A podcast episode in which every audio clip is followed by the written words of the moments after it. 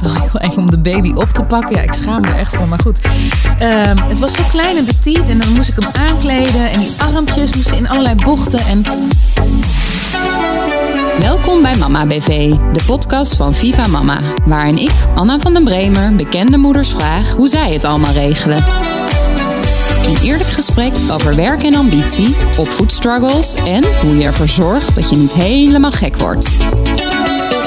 Fijn dat jullie allemaal luisteren naar een nieuwe aflevering van Mama BV. Ik zit vandaag bij Marlijn Weerdenburg in de huiskamer. Hoi Marlijn. hallo, goedemorgen. Goedemorgen. Ehm, ja, het is een maandagochtend, een beetje druilerig weer. Ehm, hoe is de situatie nu met jou, jouw werkdag? Hoe begint dat vandaag? Waar is jouw zoon? Nou ja, de- hoe, is mijn, eh, hoe is mijn dag, mijn werkdag? Jij, eh, jij bent eigenlijk het eerste wat ik echt doe vandaag. En Ja. jij was hier om eh, tien uur. Dus het was eigenlijk een hele relaxed eh, opstart. Ehm, Is dat wel eens anders? Ja, ik moet ook wel eens... ehm, dat ik echt een drukke dag heb... dat ik om eh, negen uur of om half negen ergens moet zijn. Nooit gelukkig om acht... of bijna nooit om acht uur. Ja, soms een draaidag, maar... ehm, ja, nooit echt te vroeg. Maar eh, vanochtend voelde echt als een eh, rustige opstart. En ehm, nou, Teun die werd gezellig om tien voor zeven wakker. Die, Mhm. die is net zindelijk. Dus Ja, die, goed. ja, nou ja, eh, hij wil dus nu de nacht ook al zindelijk zijn. Dus hij riep vanochtend, dan weet hij namelijk dat ik meteen kom. Mama, ik moet plassen. Dat Oh is ja, dan natuurlijk slim. Heel, heel, slim. slim. Ja. Toen kwam ik niet, toen riep hij, mama, ik moet ook poepen. Toen dacht ik, oh, Nu moet ik wel, dacht nu moet ik wel. Want soms laat ik hem nog wel eens eventjes gewoon roepen. Uh-huh. Dan denk ik, ach, nog heel eventjes snoezen. Mhm. Eh, maar nu ben ik er dus toch uitgegaan. En hij, en hij moest inderdaad toch wel echt plassen. En hij had een, nou ja, zo goed als droge luier. Dus ik dacht, jeetje, dat heeft hij zichzelf nu een beetje aangeleerd de nacht. Ja. Ehm, nou, toen zijn we eruit gegaan. En, en ik heb een kind wat echt altijd meteen eh, helemaal aanstaat. Mhm. En eh, mama, ik wil naar boven. En eh, hij wil spelen en dingen doen. Ja. Het is niet dat ik rustig wakker kan worden. Nee. Nee, Eh. we zagen dat net al even met het eh, apparatuur wat hier neer werd gezet. Hij ging lekker op de knopjes drukken en zo. Lekker, lekker, lekker overal op drukken en aan schuiven. Ja. En eh, iedereen krijgt meteen een knuffel. Ja. Ehm, ja, hij heeft gewoon meteen... Hij maakt graag contact en hij, heeft, hij heeft er zin in. Blij kind, ja. Maar het is wel een kind ja, wat, wat gewoon voortdurend je aandacht vraagt. Ja, Het gaat nu langzaam iets beter. Soms zit hij ineens een kwartier met zijn autootjes te spelen. En dan denk ik, oh mijn god, ik heb een moment voor mezelf. Wat heerlijk. ja. En hetzelfde is met tv kijken. Uh-huh. Dan is hij helemaal weg. Dan is er geen contact met hem Ja. te krijgen. Oké. Maar dat proberen we echt wel te reguleren. En Mhm. daar echt vaste momenten voor te hebben. Ja, Dus dat, is, eh, nou ja, dat doen we echt heel specifiek. En verder is hij dus erg aanwezig. Dus ik heb heel de ochtend al puzzels gedaan, ja boekjes ik zie hier van alles op de grond liggen. Ja. Lekker speelgoed. Ja, er, met auto's gespeeld. eh, we hebben ontbeten. En eh, nou ja, toen kwamen jullie. Ja. En nog heel even eh, korte introductie. Ik denk dat de meeste mensen jou wel kennen, maar jij bent actrice, zangeres, presentatrice. Dat is eigenlijk al best wel een mond vol. Vergeet ik nog iets wat je nog meer doet? Nee, volgens mij is dat, Dat is het. Ja. En jouw zoon is dus drie jaar. Hele mooie blonde krullen, net een engeltje. Ja, helaas Ja. is dat niet altijd zijn gedrag, maar hij ziet er soms uit als een engeltje. Ja. En ehm, in interviews ben jij eh, over het moederschap eh, best wel openhartig. Niet alleen de, de zonnige, blije kanten, maar ook de dingen die jij lastig vindt. Ehm, en dat vind ik, ja, ik vind het wel inspirerend. En vandaar dat we hier ook zitten om, eh, om dit gesprek te voeren. En voordat we beginnen, hebben we altijd een korte vragenrubriek. En het idee is dat jij gewoon antwoordt wat er in je opkomt. Niet te lang eh, over nadenken. Ja, Ben je er goed. klaar voor? Zeker. Mooi. Eh, mijn guilty pleasure is. Het gaat over mij persoonlijk, hè? los van tuin. Eh, mijn guilty, guilty pleasure is eh, drop. Is het eerste waar ik aan denk. Hadden andere moeders mij maar gewaarschuwd voor? Die eerste drie maanden. Dit doe ik als eerste wanneer ik wakker word.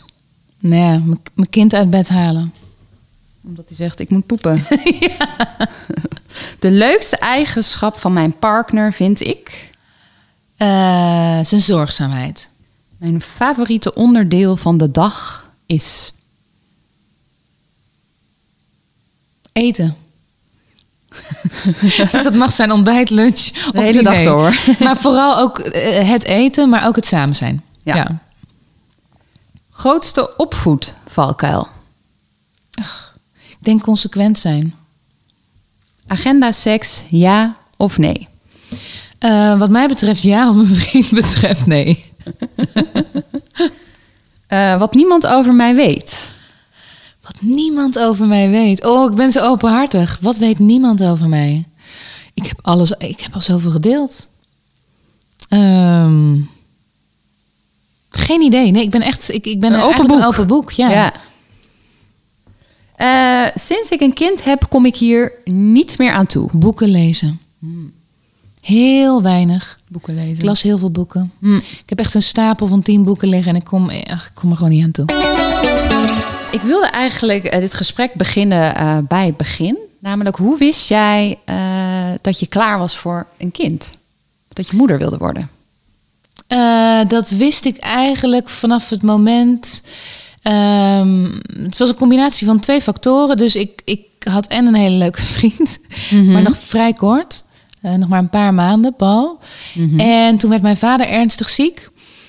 En toen eh, stond alles ineens op losse schroeven. En ehm, het, het zag er allemaal niet zo goed uit. Dus het leek alsof de dood ook heel dichtbij was. Ja. En ik, ik ben heel dol op mijn vader, op mijn ouders. En ik dacht, eh, mijn vader moet ooit nog opa worden, want ik wil dat meemaken. En ik voelde ineens, ik was altijd een heel erg eh, twijfelachtig persoon die pff, overal wikken en wegen, nog eens over nadenken. Ja. Ik dacht ineens, ik ben er klaar mee. Ik ga gewoon keuzes maken en, en kiezen. En dus het was eigenlijk 1 plus 1. Dus en de ziekte van mijn vader en Paul, dat ik dacht van, oh ja, volgens mij kunnen wij het. Mm. En toen ging het heel snel. En het was dus ook juist omdat je met de gezondheid van je vader je dacht van ik moet, ik moet niet dingen uitstellen, maar gewoon eh, Ja, waar wacht ik op of zo? ja. Waar, eh, waarom, ehm, waarom wacht ik met gewoon echt eigenlijk te leven? Mm. Dus het bleef maar eh, opties open houden. Eh, ik, ik wilde nog zoveel kunnen reizen als ik wilde. Ik wilde bij wijze van spreken nog honderd keer verliefd kunnen worden. Ik wilde eh, nog eeuwig vrijgezel kunnen zijn. Al die opties, al die verschillende levensroutes wilde ik allemaal open houden. Hm. En je zei net, jij en Paul waren toen nog niet zo lang samen. Was daar nog enige huivering van, oh, ken elkaar wel goed genoeg om nu dat ouderschap samen te gaan doen? Wij waren eigenlijk in het begin van onze eh, relatie, was ik al twee of drie maanden was ik al een keer over tijd. Dus toen was het eigenlijk al ter sprake gekomen van, oeh, wat nou als, eh, als ik echt zwanger ben? Wat doen we dan? En ik voelde eigenlijk toen al van, volgens mij eh, kunnen wij dat? En hij schrok daar nogal van. Ja? ja, hij vond dat wel heel heftig. Maar hij zei toen twee dagen later, zei hij tegen me... Van, eh, volgens mij heb je gelijk. Volgens mij zouden we inderdaad eh, zouden we dat wel kunnen. Dus Paul is iemand die soms vrij heftig kan reageren... en dan het even moet laten bezinken... en dan vervolgens dus kan zeggen... oh nee, er zit inderdaad wel iets in. Ik werd vervolgens gewoon ongesteld, dus er was niks aan de hand. Het was vals alarm, maar het was eigenlijk wel een goede test om Ja. te weten hoe reageer ik eigenlijk dan. Dat, dat was het echt. Want we wisten dus ineens van elkaar... oeh, we zijn eigenlijk heel serieus. Want we vinden elkaar zo leuk dat we zelfs een kind hadden willen, nou, willen nemen, willen, ja, willen krijgen. Ja. Ehm, dus eigenlijk al vanaf dat moment, na die eerste drie maanden, wisten we van... oh ja, dit zou wel eens heel goed kunnen dat, Ja. dat hij de vader wordt van mijn kind. ja. En ging het toen voor het echi, eh, ging dat toen heel soepel? Want toen je bedacht, we willen dit. Ja, eigenlijk wel. Toen hebben we nog wel even gewacht. Maar een jaar later, toen dachten we van... nou ja, laten we het gewoon gaan proberen. En Ja. toen was het eigenlijk vrij snel, eh, was het gelukkig raak. Ja. En je zei net al bij eh, het vragenrondje van hadden andere moeders mij maar gewaarschuwd voor die eerste drie maanden. Die waren best heftig eh, bij jou. Ja, dat klopt. Ja, ik ben echt iemand die altijd heel erg in zijn hele leven zich overal heeft ingestort en heeft gedacht van eh, ik vertrouw wel op mijn intuïtie en op mijn eh, gut feeling, zeg maar. Dus dat komt wel goed. Ehm, ik vond, het ook heerlijk eigenlijk om mezelf te, la- te, te laten overvallen door het leven en dan te zien van oh wauw, om er vol in te gaan. Ja, Dus ik dacht, nou, bij dat moederschap, dat komt gewoon goed. Want ik, ik, ik heb heel veel liefde te geven. En ik ben volgens mij ook ergens wel zorgzaam. Dus ik heb me daar gewoon geen ja, seconde eigenlijk zorgen over gemaakt. Geen boek gelezen. Best wel gewoon open ingegaan. Ja, heel eigenlijk. open erin. En ik dacht, ah, dat komt wel goed. En eh, eh, ja, misschien iets te open erin gegaan. Omdat in mijn karakter, ik, ik ben altijd iemand geweest die het heel fijn vond om de verantwoordelijkheid bij iemand anders te leggen. Dus ik ben heerlijk altijd iemand die aanhangt en dan eh, als we op vakantie zijn, die ander beslist. En ik, vind, ik ben heel flexibel. Dus ik, ik ben Ja. heel makkelijk gelukkig Ja. te krijgen, blij te krijgen. Als ik maar niet, zeg maar, die verantwoordelijkheid uit hoef te dragen. En dat was eigenlijk het hele grote ding met het krijgen van Teun. Dat ik ineens zoveel verantwoordelijkheid had voor een leven. En eh, mijn vriend eh, moest gewoon heel veel werken. Die werkte toen nog 80 uur bijna in de week. als geluidsman voor de tv. Dus ik zat gewoon dagenlang alleen. Ik woonden hier nog maar net. Het huis was nog helemaal leeg. En eh, vrij kaal. En ehm, ik had een baby die heel veel huilde. Want ik had een pittige bevalling gehad. Mhm. En ik dacht alleen maar, ja, ik ben een slechte moeder, ik kan hem niet troosten. Ehm, ik weet niet of ik het wel goed doe. Wat Ja. nou als hij ineens koorts krijgt en eh, dat ik het niet door heb of wiegedood. Of Oh, je was echt bang voor dat soort heftige voor dat soort heftige dingen. Ja. ja. Ik kon gewoon niet, omdat ik niet de informatie tot me had genomen voor mijn gevoel. Hè? En niet al die boeken had gelezen, dacht ik alleen maar... er zijn heel veel gevaren waar ik geen weet van heb. Mm. En ik ben niet verstandig genoeg geweest om zorg te dragen voor dit kind. En, en ik durfde dus niet op mijn gevoel te vertrouwen. Ja. Eigenlijk, ja. Eigenlijk wat je van tevoren dus wel dacht. Ja, Dat was, helemaal en was dat heftig juist omdat je dus eh, je, je beeld van tevoren eigenlijk voor je gevoel op dat moment niet klopte? Nou ja, een soort van eh, teleurstelling ook in jezelf. Ja. Want het kwam al, altijd allemaal wel goed met mij of zo. Ik had altijd wel een soort van lekkere flow waar ik in mee kon. En Mhm. ineens was dat er niet. Ja, moest je die flow zelf, eh, ja. Gaan creëren, ja. ja. Maar ik, ik herinner me dat ook wel van die eerste weken, maanden, dat het gewoon best wel eenzaam kan zijn. Want je bent natuurlijk met z'n tweeën, maar die ander is een baby. en laten we eerlijk zijn, die doen in het begin gewoon niet zo heel veel. Die geven nou niet heel veel terug. Dus je zit, ja, je zit daar en je bent aan het zorgen. Maar als je je een beetje somber voelt of niet lekker in je vel, er is niemand die je daar uittrekt. Dat moet je dus allemaal zelf Ja. doen. En hier, jij hebt hier ook zo'n raam dat je zo uitkijkt op de straat en dan zie je iedereen Leven. leven en jij, jouw leven. Ja, ja, jouw leven Top. staat stil. Ja. En ik had tot die tijd altijd in een eh, stroomversnelling gezeten. En eh, van het ene werk in het andere werk. En op een reis en vrienden hier en vrienden daar. En alles viel stil. En ik dacht alleen maar... "Oh, ja, wat heb ik... Ja, ook Ja. wel een beetje wat heb ik gedaan. Ja, maar je, je, je bent best een open boek. Heb je dat ook gedeeld met bijvoorbeeld met Paul en met je familie? Ja, en met, met, met Paul wel geprobeerd. Maar ik was zo in paniek eh, vaak. Dat hij... eh, ja, gewoon niet zo goed wist wat hij, wat hij ermee moest doen. Dus hij ging dan proberen om mij dingen te leren. Ik zeg wel eens, hij was eigenlijk degene die eh, het moedergevoel had en de, de moederlijke intuïtie. Dus hij ging mij leren. Ik, ik vond het al heel eng om de baby op te pakken. Ja, ik schaam me er echt voor. Maar goed, Ehm, het was zo klein en petit. En dan moest ik hem aankleden. En die armpjes moesten in allerlei bochten. En ik, ik vond dat allemaal heel eng. Ja, je dacht, dit kan niet. Dit gaat breken of Ja, dat breekt. En, en, en, en dadelijk hou ik hem niet goed vast. En eh, dus Paul ging mij leren. Dan zei hij, schat, je moet gewoon doen alsof het een poes is. Dus je pakt hem gewoon zo. Die ging mij allerlei dingen leren. Die ging mij leren hoe ik hem in bad moest doen. En, dus hij Mhm. nam eigenlijk mijn taak een beetje over. In de momenten dat hij thu- thuis was. Ja, Maar ik wilde alleen maar. Ik heb hem echt. Eh, ik heb zo aan hem gehangen. En ik ben helemaal niet dat type vrouw. Ik ben enorm zelfstandig. Ik zorg voor mezelf, voor mijn eigen centen, voor mijn eigen. Ja. Ja, gewoon voor mijn eigen sores. Eh, dat is ook hoe wij in de, in de relatie staan. We zijn heel af, eh, onafhankelijk van elkaar. Ja. Dus hij zag ineens een vrouw die hem greep. Ja. En die alleen maar dacht: jij moet me helpen. Dus dat was voor hem. Het was voor ons ook echt heftig. ja. En, voor jullie relatie. En voor dus. onze relatie ook wel, ja, ja. En ik heb het ja verder heus wel verteld aan vriendinnen, maar veel vriendinnen hadden ook nog geen kinderen, dus die hadden ook zoiets van ja. eh, ja, I don't die, know. ja, I don't know, ja, inderdaad. Ja, wat moet ik ermee? Of ja, eh, geen idee hoe we jou, jou daarbij moeten helpen. Nee.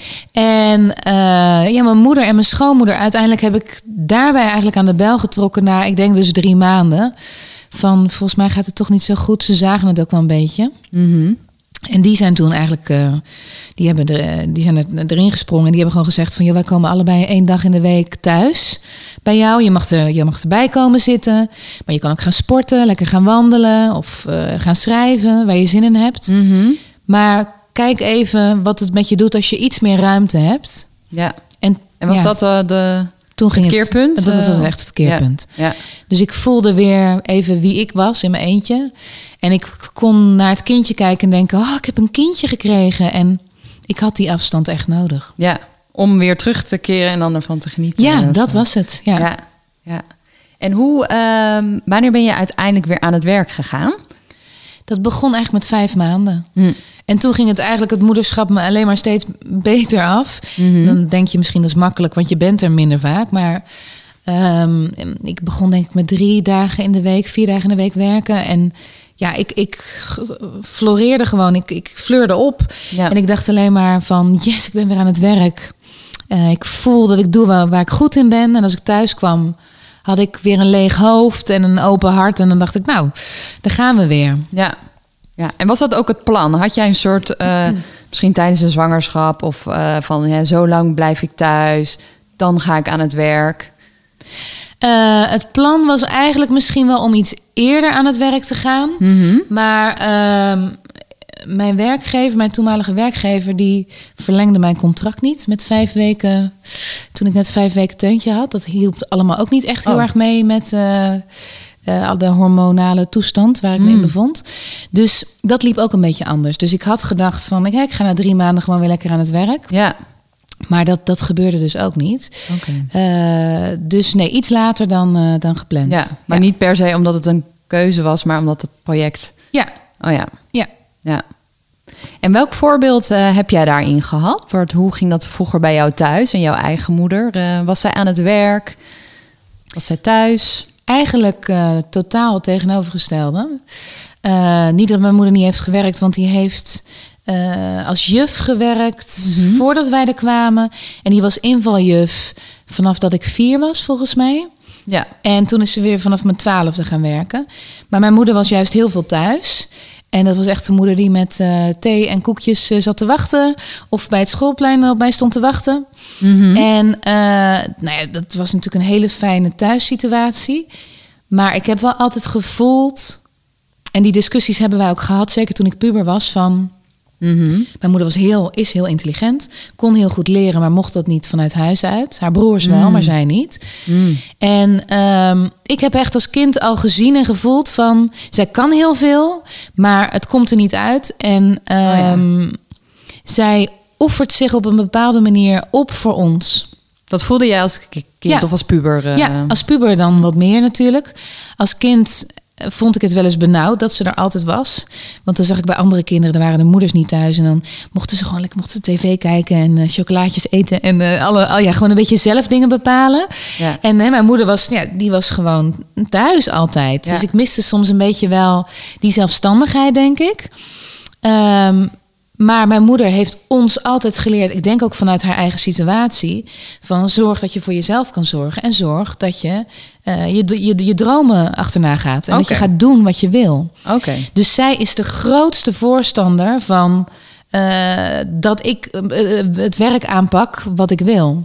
Sterker nog, toen ik met vijf maanden begon te werken en eh, af en toe dacht van jeetje, het is lastig om weg te gaan en hoe moet het dan, was zij degene die me een schop onder mijn kont gaf Ja? en zei van je hebt zoveel bereikt, je bent nu zo ver gekomen, nou ga je door. Ja. Dus zij is eigenlijk degene die mijn e- emancipatie het meeste aanspreekt, maar dan misschien vanuit het feit dat zij dat ja, vanuit huis gehad. niet had gehad. Ja. ja. Ja. En wat zei ze dan tegen jou? Van, eh, Nee, dat doet ze nog steeds. Dus op het moment dat ik eh, grote kansen krijg of groot eh, werk krijg aangeboden. Nu in de komende toekomst komt er ook weer iets heel groots aan. En dan denk ik, oh, hoe moet dat met, eh, met een kind en hoe gaan we dat doen? mhm. En zij zegt dan gewoon. Dus ik heb zelfs gezegd, ik twijfel erover of ik dat moet doen. Nou, dan kan je dan echt. Dan zegt ze, ik, Daar kan je niet mee aankomen. nee, kan je niet meer aankomen. Nee, grappig hè? Ja. Ja, Ja. niet gedwongen, niks gedwongen, maar echt wel van. Stimulerend. Kom op, ja. Ja. Ja. En hoe, eh, hoe doen jullie dat met z'n tweeën hier? Want jullie werken, Paul en jij, je werken natuurlijk alle twee. Ehm, hij heeft ook wel onregelmatige tijden. Bedoel, Is dat, eh, kijken jullie een soort van per week? Hoe gaan we dit doen? Of hebben jullie wel echt een vast ritme? Nee, Eh, het, is, het is eigenlijk een ge- georganiseerde chaos. Dus we hebben inmiddels eindelijk een gedeelde agenda. Het heeft even geduurd, want mijn vriend kan nogal eigenwijs en stug zijn. En dat vindt hij dan heel betuttelend. Dat, jij kan kijken wat Ja. hij eh ja, uitspookt. ja, ja, ja, dat vindt hij gedoe. Dus daar heb ik echt voor moeten knokken. En die hebben we nu. Eh, en eigenlijk hebben we het zo geregeld dat er iedere dag eh, oppas is. Mhm. Eh, behalve in het weekend. Dus we hebben twee dagen in de week hebben we een oppas. Ja. En het leuke, die heb je net gezien. Ehm, zij kent hem al, ze is al met hem vanaf acht maanden. Mm. En hij is dol op haar. En zij is heel flexibel. Dus ik kan de ene, de ene dag zeggen van... joh, je hoeft maar vier uur te komen werken... en de andere keer is twaalf uur. Dus dat is heel fijn. Zij houdt die dagen gewoon vrij. Ja. Mijn ouders passen twee dagen in de week op. Dus hij slaapt er ook één nachtje in de week. Mm. En eh, donderdag is mijn vriend zijn papadag. En de dinsdagochtend is dan mijn eh mamadag. Mm. En dan het weekend staan mijn schoonouders een soort van paraat. Dus eigenlijk kunnen wij gewoon al het werk aannemen wat we willen. Ja, Behalve dan die donderdag en die dinsdagochtend. ja, dan hebben jullie vaste momenten. Ja. ja. En heb jij het gevoel van, oh ja, we hebben nu wel, dit werkt voor ons? Of heb je ook nog wel momenten in de week je denkt, oh, wat, wat is het toch eigenlijk druk? En Eh, ik heb eigenlijk nu wel het gevoel dat het wel werkt, omdat nou, daar hebben we gewoon heel lang naartoe gewerkt. Hij is drie. Dus Ja. nu inmiddels klo- klopt het wel. We zitten af en toe, we hebben één auto. Van hoe doen we dat dan? Dat is Ja. een groter gevecht. Ehm, nee, ik heb wel het idee dat, het- dat het wel klopt. En we kunnen ook echt tegen elkaar even, eventjes soms even botsen van eh, welk werk is er nou belangrijker. Hè? Soms Mhm. gaat, het, gaat het er toch om. ja, Maar dan kunnen we allebei op de juiste momenten wel toegeven van inderdaad, oké. En wie mijn krijgt er voorrang? Dat die krijgt beetje? ervoor. Ja. En mijn vriend reist bijvoorbeeld heel graag voor zijn werk. Eh, dus die is soms gewoon twee, drie weken weg in het buitenland. Oh, Ehm, maar omdat hij mij echt mijn werk laat doen... en ik ben ook vaak avonden weg omdat ik moet spelen. Soms ben ik drie, vier avonden de week weg. Dus wij gunnen elkaar heel veel. Ja. Gun ik het hem ook, want ik weet hoe hij daarvan... eh, eh, hoe gelukkig hij daarvan wordt. Gewoon Ja. op locatie, met een crew, lekker eten, met elkaar biertjes drinken, overdag heel hard werken. Maar dat, dat zijn voor hem de krenten uit de pap. Dus wij gunnen elkaar wel heel veel. ja. Maar wanneer zie je elkaar dan in godsnaam Ja. als dit schema hoor? ja. Eh, dat is een hele goede vraag. De dinsdagavond als Teun bij mijn ouders slaapt, dan Oh ja. proberen we echt ehm, om echt te gaan eten. Dat hoeft helemaal niet duur of luxe te zijn, maar we hebben hier een superleuke stamkroeg. En dan gaan we daar lekker iets eten. Wel de Of, deur eh, uit ga je ja, dan, Ja. ja. dan gaan we de deur uit, gaan we even samen eten. Dus die proberen we echt te bewaren, die avond. En nou is het eh, morgen dinsdagavond en nou gaat het dus morgen niet gebeuren. Maar goed. Dan wordt het ehm, heel ongeloofwaardig. ja, het wordt, heel- maar heel vaak gebeurt het wel. Ik denk drie van de vier eh, dagen per maand wel, zeg Oh maar. ja, ja. ja, Dus dat is jullie, jullie moment. Dat is ons moment. eh, ja. En we gaan af en toe een weekendje weg. Dus wij zijn dol op Antwerpen. En dan gaan we lekker winkelen en lekker eten. Dat, dat doen we wel echt. En dan hebben ja, we boffen echt met de opa's en oma's. We hebben één kleinkind. En dus dat, dat, is, nou ja, dat is de prins natuurlijk. Vreselijk, heel ongezond. Maar goed, eh, daar kan die af en toe slapen. En dan gaan wij lekker één of twee nachtjes fijn dat weg. je die hulptroepen dan eh, ja. hebt. Ja. Zonder die hulptroepen zouden het allemaal niet kunnen. Ja. Nee. Want dat is, is een ander gevoel. Als je dat zou moeten opvangen. Nou ja, eigenlijk moet ik dat vragen. Is dat een ander gevoel? Als je dat met een oppas zou moeten. Dat is een heel ander gevoel. Want ik Opvangen? weet. eh, mijn schoonouders zijn heel flexibel. Dus die willen geen vaste dag. Maar die willen eigenlijk altijd wel oppassen. Die hebben gewoon. Nou ja, wel wat om handen. Maar niet. Ja, die zijn met pensioen. Dus niet meer zo heel veel om handen. Nee. Dus die kunnen eigenlijk bijna altijd. En dat gevoel is natuurlijk de grootste luxe die je je kan wensen. Ja. Dan is het zaterdag en dan presenteer ik Moltalk. En soms moet Paul dan ineens toch ook werken. Oh, nou, dan komen wij wel. Ja, Ja. Dat, is, dat is heel luxe. Luxe, ja. Het was met corona natuurlijk anders. Dat is nog Mhm. steeds. Maar ehm, in het begin hebben ze eh, een tentje een dikke zes weken niet gezien. Of bijna twee maanden trouwens. En toen dachten we ineens, nou ja, we hadden ook allebei geen werk. Maar stel je voor dat dit aanhoudt. eh, dat je dus ineens niet meer die backup hebt van ouders. ja. Dan, dan, hebben, dan? komen we weer in een heel Ja. ander, eh, Ja. ander leven. Hoe was die coronatijd voor jullie? Dat je opeens wel met z'n drieën zoveel thuis zat? Dat kan twee kanten op Ja, gaan. Of, nou ja, ik denk achteraf dat je nu alleen maar, of dat je dan vooral het geromantiseerde beeld hebt van, oh ja, Ja. wat hebben we lekker met elkaar gekookt en leuke dingen gedaan. We hadden heel veel Duplo eh, besteld op eh, tweedehands op internet. En eh, hadden we s'avonds voor Teun, dat hij dus de volgende ochtend wakker werd, hadden we allemaal een dierentuin gebouwd en een helikopterlandplaats. En, dus jullie dat- waren dat dan s'avonds met z'n tweeën aan het ja, bouwen aan het voor bouwen hem in de, kamer. Omdat, omdat hij aan nieuw speelgoed toe was. En eh, hij vond dat Duplo zo leuk. Dus we dachten, nou, dan hadden we hier een heel Duplo-huis gebouwd. Dus we hebben geprobeerd om er wel ja, bijzondere dingetjes van te maken. Ja. We zijn heel veel binnen geweest. Nou ja, we hebben een klein tuintje. Ja. Maar dat tuintje ken je op een gegeven moment ook wel. Mhm. Ehm, ja, soms was het ook gewoon heftig. Want we hadden, ik ben wel dingetjes blijven doen. Ik ben niet iemand die dan denkt, nou ja, ik wacht wel tot er weer een keer gebeld wordt. Ja. Dus wij zijn ook met een podcast begonnen en Mhm. wat dingetjes gaan, gaan schrijven. En wij deden dan echt shifts. Dus dan, eh, nou ja, nu ben, je, nu ben jij twee uur met Teun. Ga ik beneden in de tuinkamer zitten en andersom Oké, ja. omdat het dus niet ja, echt een kind is dat je hier lekker met z'n twee aan de keukentafel gaat zitten werken en dat hij in een hoekje gaat spelen. Ja. Want daar hadden we het net ook al, je had het net ook over, dat hij best wel eh, energiek is. Vind jij dat lastig? Ik heb zelf namelijk ook eh, twee kinderen die een beetje in die categorie zitten. en dat je soms ergens heen gaat en dan heb je een vriendin met een ander type kind, van het dromerige. En die zit dan inderdaad ergens in een hoek eh, iets te doen, waar je gewoon een uur niks van hoort.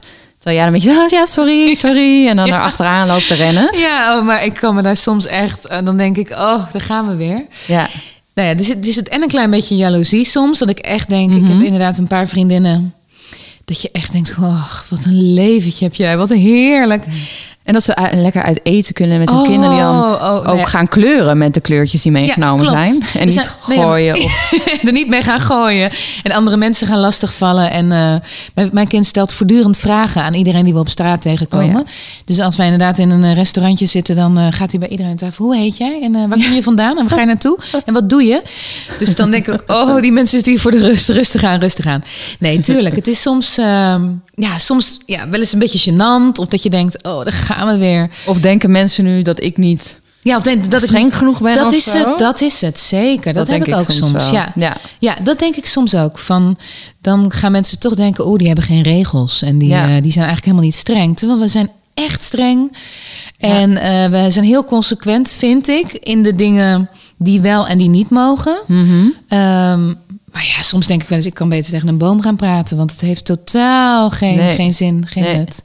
Nee, en je wil ook weer niet zo'n ouder zijn als je ergens heen gaat dat je dan omdat je natuurlijk al weet hoe je kind is, kan je soms te veel met zo'n blik van nee, nee. En dat je dan te veel al met de politierol daar Ja. zo staat. Omdat Wat je misschien kijkt door ogen van die ander, Ja. voor je gevoel, zeker. Ja, dat, dat, dat doe ik vaak, want ik ben enorm eh, iemand die zich sociaal aanpast.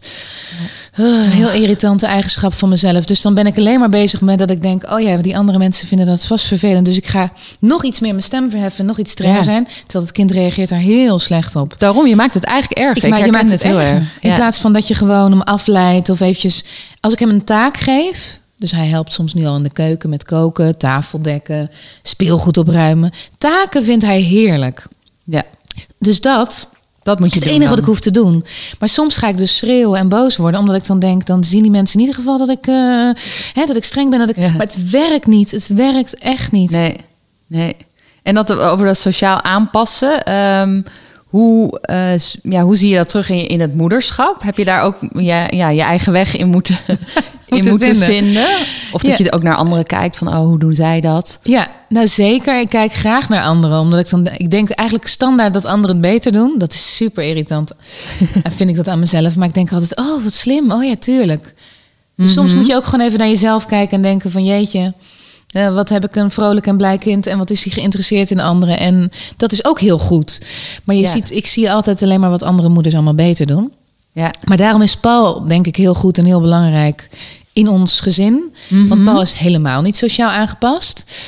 Misschien herken jij dat ook in, in, in jouw man, in jouw vriend. Uh-huh, maar dat, ja. is, dat, is, dat zit er totaal niet in. En ik vind dat heel verfrissend. En Eh, aantrekkelijk ook. En aantrekkelijk. Ja. Want het boeit hem allemaal helemaal niks. Heb je een Ehm, voorbeeld van hoe hij dus echt dan... nou, op het moment bijvoorbeeld dat iemand kritiek eh, eh, had op bijvoorbeeld op ons kind. Eh, dan kan die gewoon zeggen van nee, dat is helemaal niet aan de hand. Dat is heel logisch, want hij deed jouw kind gewoon na. En dat is dan ook serieus wat er gebeurt. Snap je? Dat, Mm. dat, dat ons zoontje dat zoontje nadeed. En jullie kregen dan te horen van, ja, oh, dat van, eh, eh, ja, ja, oh, van hou je kind eventjes in toom. En dat, dat is dan toch heel prettig dat ik iemand heb die dan eventjes gewoon met andere ogen daarnaar kijkt. En Ja. gewoon zich in kan leven in de situatie. ja, Ja. ja. Want jij noemde in het begin de zorgzaamheid, wat je het meest aantrekkelijk vindt in, eh, in Paul. Hoe uit dat zich in zijn eh, rol als vader? eh? Nou ja, het, Of naar jou toe ook in Ja. een relatie? nou ja, het feit dat, dat, je, dat je niet aan ons moet komen. Dus, Mhm. dus heel beschermend. Ehm, hij zal het altijd voor Teun of voor mij opnemen. Dat vind ik heel mooi. Dat je denkt, ik kan het gewoon eigenlijk... ehm, ik kan het heus wel verkeerd doen, maar ik, ik voel dat hij altijd aan onze kant staat. En hij is een vader die... eh, hij kan heel goed koken. Dus hij stopt alles in eten maken. En dus als, hij, eh, als wij thuis zijn met elkaar... eh, in het weekend worden er al pannenkoeken gebakken, uitgebreid. Eh, tussen de middag lekker een omeletje of een eitje. Of hij maakt even een soepje. Dus wij worden echt gewoon ja, Verwend. verwend. eigenlijk. Ja. Ja. Lekker avondeten. En het, het is iemand die... eh, hij is heel nuchter en een be- beetje, ja, een beetje, een beetje star af en toe. Maar hij kan wel echt, echt de, mom- de momenten maken. Ja. De gezellige, Ja, de gezellige momenten. familiemomentjes. Ja, ja. Ja. En je zei net al van eh, in het begin bij de vragen van eh, agenda seks, jij wel, hij niet. Ja. is, is dat in zijn eh, hoofd dan van, oh Nou, ja, het dat soort dingen moet het je niet plannen? spontaan. Nee, Oh, dat ja. moet je niet plannen. En dat moet natuurlijk gewoon ontstaan. En eh, dan, is, dan is het leuk. Ja. En ik denk soms wel eens, eh, omdat ik dan gewoon, omdat ik moe ben, of dan vind ik het heel overzichtelijk dat ik gewoon denk, nou, dinsdagavond, hop, daar gaan we. Bereid ik Eh, me voor. ja, ik weet niet. Dat vind ik gewoon ook. Ik vind het ook leuk om me erop te verheugen. En ik vind het ook Ja. fijn dat ik dan denk van. ehm, ja, dan gaan we dat lekker doen. Maar dat werkt bij hem helemaal niet zo. Hij vindt Nee. het echt een afknapper. Ja. Als hij ook voelt dat ik dus een besluit, besluit heb genomen van nu gaan we dat doen, dan gaat Nee. het zeker niet gebeuren. Oh, ik dacht Ja. inderdaad, dat kan je dan ongemerkt doen. Dan vertel je het hem niet. Ja, nee, dan heb- nee, nee, Maar dat heeft hij toch door. Ik, dat ik gewoon denk van, eh, dit is het moment die daar gaan. Hij, eh, maar dat heeft ook gewoon met hem te maken. Hij vindt het leuk om zelf denk ik te bepalen. Dat, Ja. dat is het denk ik. Oh ja, dat jij niet degene de maakt. Ja. ja. Ja. Ja. Eh, en ik, eh, ik meen me te herinneren dat jij ooit in een interview hebt gezegd van eh, je hebt de toneelschool, de kleinkunstacademie, dat je toen ja, een soort proces van soul searching van wie ben ik en waar sta ik toen doorheen bent gegaan. En ik vroeg me af in het moederschap, gewoon de afgelopen drie jaar, heb jij ook zo'n soort proces dan doorlopen? Of dat je ja, misschien jezelf nog beter hebt leren kennen, nieuwe kanten van jezelf Ja, hebt ontdekt? dat denk ik wel. Want eigenlijk wat ik net zei over eh, die verantwoordelijkheid... die ik totaal niet kon dragen in het begin. Mhm. Eh, ik heb, ben daar wel helemaal doorheen gegaan van... eh, waarom vertrouw ik in de basis niet op mezelf? Durf ik niet te zeggen, ik weet hoe het moet. We gaan het op deze manier doen. Dat heb ik eigenlijk wel geleerd. Ja. Ehm, lukt nog niet altijd, maar ook bijvoorbeeld in mijn werk zie ik, ik was altijd heel erg van, dat is de regisseur, dat is de eindredacteur, of dat is, nou ja, goed, zij weten het. Ja. En ik ben veel meer nu, ik ben echt ver- veranderd in mijn werk, dat ik denk, ik heb al wel heel, eh, nou ja, aardig wat ervaring, ik weet ook wat ik mooi vind, ik weet, eh, nou gewoon eh, hoe ik het wil. En dat ik veel meer zelf aanbied en veel Ja. meer zelf ook durf te zeggen van, oké, regisseur zegt dit, maar ik heb het idee dat ik dat al heb gevraagd, dat ik, dat ik meer die kant op wil, ik zeg maar wat. Ja, dat je meer Eh, de leiding neemt. Veel meer de leiding durft te nemen. En veel meer durft te denken van... durf te vertrouwen op mezelf. Ja. En dat proces was vrij hevig. Ehm, Omdat het gewoon, hè, die eerste maanden helemaal... maar dat ging echt met vallen en opstaan. Maar ik heb gewoon geleerd dat ik een kind levend heb gehouden... tot zijn Ja. derde jaar. En dat hij vrolijk is en dat hij zin heeft in het leven... en dat hij goed leert, goed slaapt. En dan denk ik, nou, ik, ik, geeft ik kan het vertrouwen wel. dan, Ja. ja. Ik, ik, ik ben heus wel een goede moeder. Ja. En heb je, dus, zie je dat ook in je werk? Dat je dus nu veel meer projecten misschien bent gaan doen. Omdat jij die wilt in plaats van de aanbiedingen. Dat is het. Ja, komen? kritischer op wat ik doe. Vaker ook nee zeggen. Dat ik denk, nee, dat, die, die kant wil ik niet op.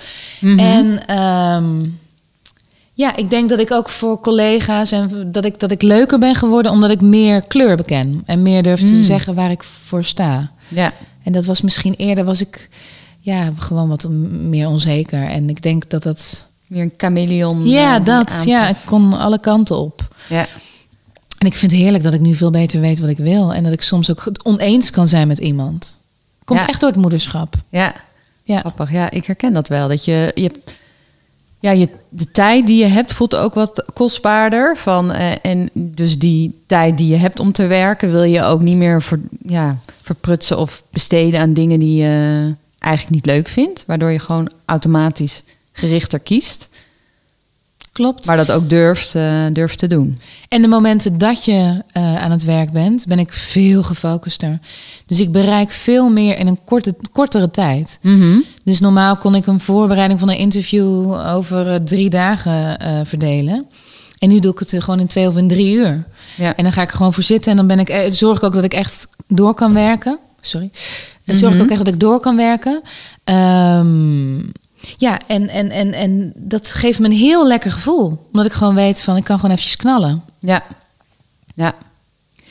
En eh, ja, om, om het gesprek af te ronden eh, voor misschien moeders die dit luisteren, die net een kind hebben of misschien in verwachting zijn of erover nadenken om een kind, eh, om een baby te krijgen. Heb jij nog een, een advies of een tip aan, aan deze, deze vrouwen? Een advies of een tip, dat is een goeie. Want ik, ik, ik, ehm, ik denk dat ik het enige wat ik kan zeggen is laat het over je heen komen. En Mhm. ehm, ook als je het idee hebt dat je het niet kan of dat je het niet voelt, het komt vanzelf. Ja. En, ehm, En het hoeft ben- niet zo instantly bij de geboorte nee te gebeuren. al- allemaal te kloppen. Ja, en al die, als je onzekerheid hebt of angsten hebt, eh, weet dat dat kan, eh, dat het gewoon weer stopt. Dat het er ook een beetje bij kan horen. Mhm. Ik denk dat ik dat het liefste eh, toen had gehoord, want ik schaamde me er een beetje voor. Ja.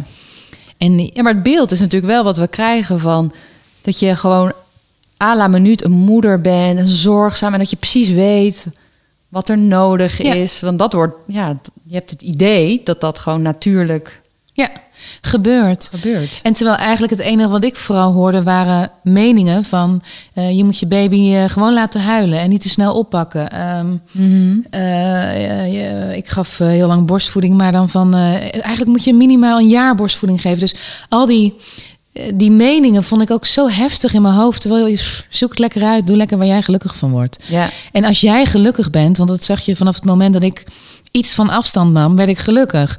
En dat kan ook heel raar klinken. Er zijn ook mensen tegen mij geweest, ja, de eerste twee jaar mag je een kind eh, niet alleen laten. Dat ik dacht, ja, maar als dat nou voor mij niet werkt. ja. Wie ben jij als persoon? Ja, dat, om- is- om dat daarover- verschilt nogal. Bedoel, Ja. Niet alle moeders zijn hetzelfde type. Nee, toch? en ik, ik ben nu eh, best geregeld aan het werk. En ik heb een heel blij kind wat, wat heel lekker ontwikkelt. En dan denk ik, ja, blijkbaar kan dat dus. Dus vind gewoon je eigen weg. Ja, ja. En hoe lang heb je borstvoeding gegeven? Uiteindelijk acht maanden. Ja. En dat, eh, ik was ja, gewoon, ik was heel aan het werk en ik zat op Dixies eh, te kolven. En op de meest rare plekken. Door het draaien eigenlijk kwam ik op eh, heel veel verschillende plekken. En dan was er weer geen eh, stopcon- stopcontact en dan was er dit weer niet. En op een gegeven moment was ik er gewoon klaar mee. Ja, nou, dat heb je nog best wel lang eh, Best wel lang volgehouden. Ja. En hij begon er ook steeds minder om te vragen. Dus ik eh, ging af en toe met flesvoeding in de weer. En toen dacht ik, Ja. het is goed zo. Ja. En ik meen me te herinneren dat jij ooit ergens een blunder had met een, iets met een jurk. En dat je ergens heen was gelopen. Vertel dat even. Met, met, met de jurk.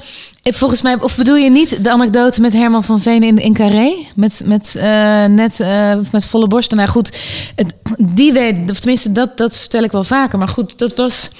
toen had ik drie maanden, denk ik, teuntje. En toen stond Herman van Veen in Carré. En ik heb ooit bij hem stage Ja. mogen lopen als 18-jarige. En eh, na afloop zou ik hem ontmoeten. Voor het eerst weer een hele lange tijd. Mijn vriend en ik ons eerste avondje uit en gezellig. En ik was gewoon helemaal vergeten dat ik borstvoeding gaf. Ja, hoe kan het? Maar goed, ik was heel warrig. En eh, toen kwamen er dus de toegiften. Herman staat bekend om zijn eindeloze toegiften. Ging maar door. En die borsten ineens, die begonnen te kloppen en te doen. En ik dacht, oh my god, oh daar gaan ze, daar gaan ze, daar gaan ze. en eh, dus dat ging helemaal mis. Dus toen ben ik als een gek na afloop naar zijn vrouw gerend. Van ik moet nu even dag zeggen tegen Herman, want ik moet naar huis. De melk moet eruit. en eh, dus, nou ja, naar Hermans kleedkamer toegebracht, aangeklopt. Toen deed hij open en toen zei hij dus tegen mij van... eh, zo, ik eh, begreep dat je me borstvoeding kwam geven. dus dat had zijn vrouw nog even gauw verteld. En dat was hilarisch. Een mooie opening. was een hele mooie opening. Maar goed, ik heb meerdere keren met, ja, met, met kloppende borsten gelopen. Dat ik dacht, mijn god, het moet Nee, ik herinner me een anekdote. Dat Ja. jij, jij was toen eh, met, je, met Teun heel ver weggelopen. Ja? En toen was je ergens in Oost beland. Ja. En toen moest je borstvoeding geven. Ja. En toen had je een jurk aan. Dat klopt. En toen konden die borsten En niet dan kon je niet, want dan, moet je, is- dan zit je, moet je in je onderbroek gaan zitten. Of goed. helemaal, Oh, dat weet je helemaal nog. bloot. Ja, dat is ook zo. Ik had een jurk aan. En toen dacht ik, dan moet ik dus die jurk omhoog gaan trekken. En dan zit ik met die buiten die nog niet helemaal onderbroek. terug is. Zit je in je onderbroek. In een restaurant. Ja, dat klopt. Dat Ja. klopt. Ja, toen ben ik Draag als een geen jurk zonder eh Draag voedings. nooit een jurk. En nog een goede tip: doe altijd een hemdje aan onder een trui. Want dan kan je gewoon dat hemdje naar beneden doen, dat die borst ontbloot wordt. Maar dan hoeft die buik niet, want die buik was natuurlijk niet meteen terug. En anders Ja. dan zit je zo met zo'n flubberbuik. Ja, goede Gewoon een tip. tip. Ja, gewoon een tip. nou, een mooie afsluiting. Eh, Met die vleugelbuik. een hemdje. Ja. Oké, dankjewel Marlijn voor het leuke gesprek. Ja, dankjewel. Was leuk.